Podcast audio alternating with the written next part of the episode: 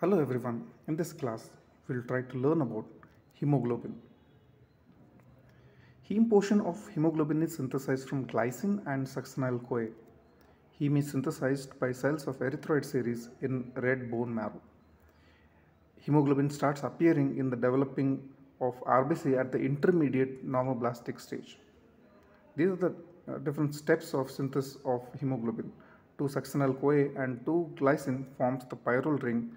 Four pyrroles, they are going to form protoporphyrin ring, and protoporphyrin with uh, iron, it is going to lead to formation of heme. Heme and polypeptide, uh, depending on the uh, alpha or beta chain, they're going to form hemoglobin chain, and two alpha chains and two beta chains together, they will form hemoglobin A. Hemoglobin is a globular structure made up of four subunits. Each subunit contains heme moiety conjugated to a polypeptide which is called as globin.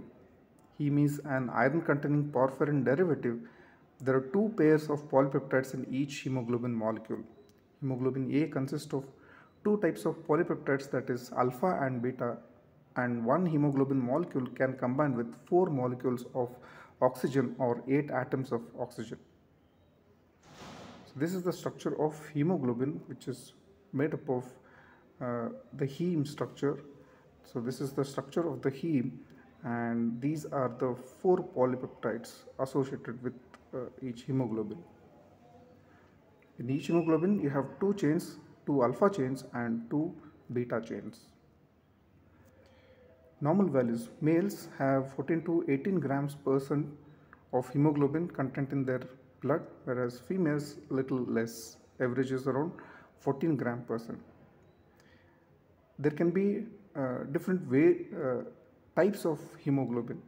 Uh, the adult hemoglobin there are two types hemoglobin A and hemoglobin A2 where the hemoglobin A has alpha 2 and beta chains whereas hemoglobin A2 has alpha 2 and delta 2 chains whereas fetal hemoglobin has alpha 2 and gamma 2 beta chains and uh, functionally fetal hemoglobin is different from adult hemoglobin that it it has a more affinity towards the oxygen.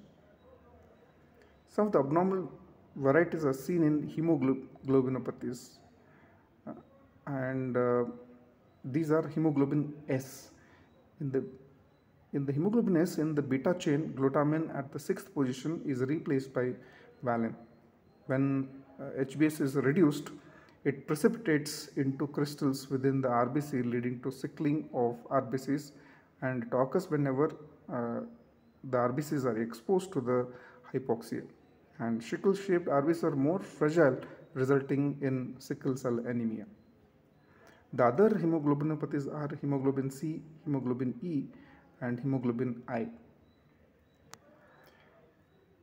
Thalassemias. Both alpha and beta chains are present uh, in these diseases and are normal in structure but uh, produced in reduced amounts or sometimes they are absent. There are variants in thalassemia. It can be major beta thalassemia or minor beta thalassemia. Major beta thalassemia is also called as Cooley's anemia or Mediterranean anemia. It's a less common. There will be total absence of chain synthesis. It's uh, it is it has a homozygous transmission and you victim usually dies because of the major beta thalassemia because of excessive of hemolysis. Minor variant is more common and it occurs because of the partial synthesis of beta chain and it transmitted heterozygous pattern. So these are the variants of thalassemia.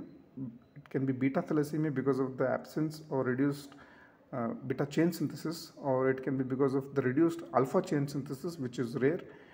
Beta thalassemia can be major and minor. Minor is more common because of the it occurs because of the partial production of the uh, the beta chains.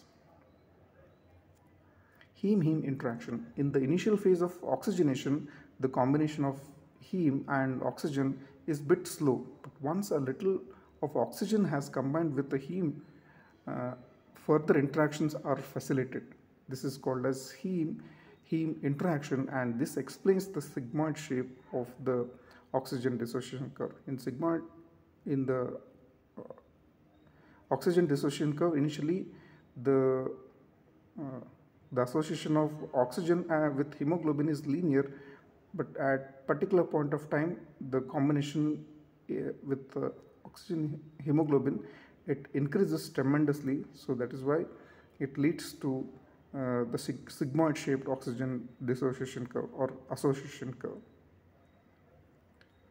Coming to the catabolism of hemoglobin, when RBCs become old and their walls become weak and their shape changes and finally RBCs are broken down. RBCs are destroyed mainly in the spleen by the reticuloendothelial cells. Hemoglobin is then released from RBC which splits into heme and globin. The end products of heme catabolism are bile pigments. Bilirubin has no function in the body so excreted through the bile. Globin is broken into amino acids within the reticuloendothelial cells which will be later utilized for synthesis of body proteins. Iron is then released into the plasma and is transported by transferrin to storage sites. Porphyrin ring is broken down in reticuloendothelial cells of liver, spleen and bone marrow where it gets converted into biliverdin that is a green pigment. Biliverdin gets reduced to form bilirubin which is red orange in color which is then released into the plasma. This unconjugated bilirubin soluble in lipid solvent is carried by plasma in combination with albumin to the liver and it is this form of bilirubin is not excreted in the urine by kidney.